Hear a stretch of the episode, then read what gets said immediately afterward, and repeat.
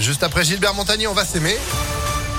La météo, toujours aussi, et même de plus en plus chaud, n'est-ce pas Sandrine Ollier, bonjour. Bonjour Phil, bonjour à tous. À la une, effectivement, cette vague de chaleur qui touche Lyon et toute la France avec des températures supérieures de 6 à 9 degrés aux moyennes de saison cette semaine. C'est dû à une remontée d'air chaud provenant du Maroc et de l'Espagne. Le pic de chaleur est attendu demain, mais pas de canicule à l'horizon, comme l'explique Guillaume Séché, météorologue et fondateur du site météolion.net. On attend un pic mercredi avec 30 euh, degrés. Mais ensuite, euh, on sera autour des 25-26 degrés. On sera encore largement au-dessus des normales, mais ça sera pas du tout exceptionnel. ce sont des températures euh, très très élevées pour la saison, mais on va respirer la nuit. Il n'y aura pas de vigilance orange canicule dans les prochains jours, dans la mesure où, notre corps aura le temps de respirer et donc de, de se rétablir. Les températures vont rester élevées pendant une quinzaine de jours malgré des orages annoncés pour dimanche et lundi selon Météo France. Une vague de chaleur et surtout un manque de pluie hein, qui inquiète le monde agricole. Une quinzaine de départements sont en alerte sécheresse désormais en France. Le Rhône et la métropole de Lyon, eux, sont en vigilance depuis une semaine et il y aura un impact sur la production des céréales, estime le ministère de l'Agriculture, notamment sur le blé avec le risque d'une perte de rendement qui peut aller jusqu'à 40% si le temps reste sec pendant plusieurs semaines, met en garde la FNSEA. Et ça pourrait être la même chose ensuite pour le tournesol, la betterave et le maïs.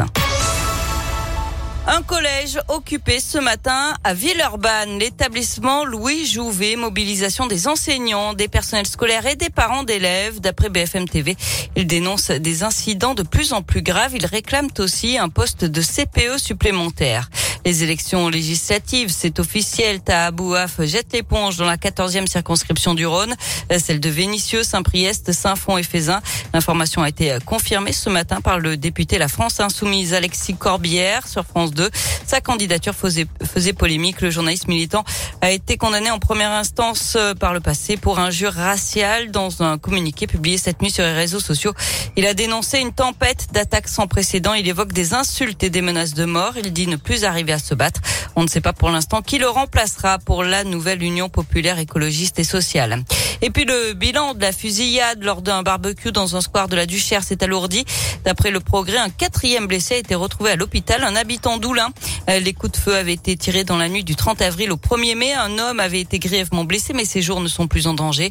L'enquête se poursuit notamment pour identifier le tireur qui avait utilisé une Kalachnikov. Du sport, du foot et les premiers champions de France lyonnais sont de retour sur la pelouse aujourd'hui. On vous en a parlé la semaine dernière pour les 20 ans du premier titre de l'OL. L'équipe championne de France va se retrouver pour la première fois ce soir. Sidney Govou, Sonny Anderson ou encore Claudio Cassapa seront à l'OL Stadium pour affronter une équipe de personnalités. Ce match des héros organisé par l'OL Fondation est au profit de l'UNICEF qui agit pour les enfants victimes de la guerre en Ukraine. Coup d'envoi à 20h30 à Dessine. Puis du basket également ce soir du championnat. L'Asvel leader reçoit Cholet pour la 33e et avant-dernière journée de la saison régulière. C'est à 20h à l'Astrobal. Il y a les Lasvel évidemment. Merci beaucoup Sandrine pour l'actu qui continue sur notre site internet. Vous êtes de retour à midi À tout à l'heure. À tout à l'heure. 11h04.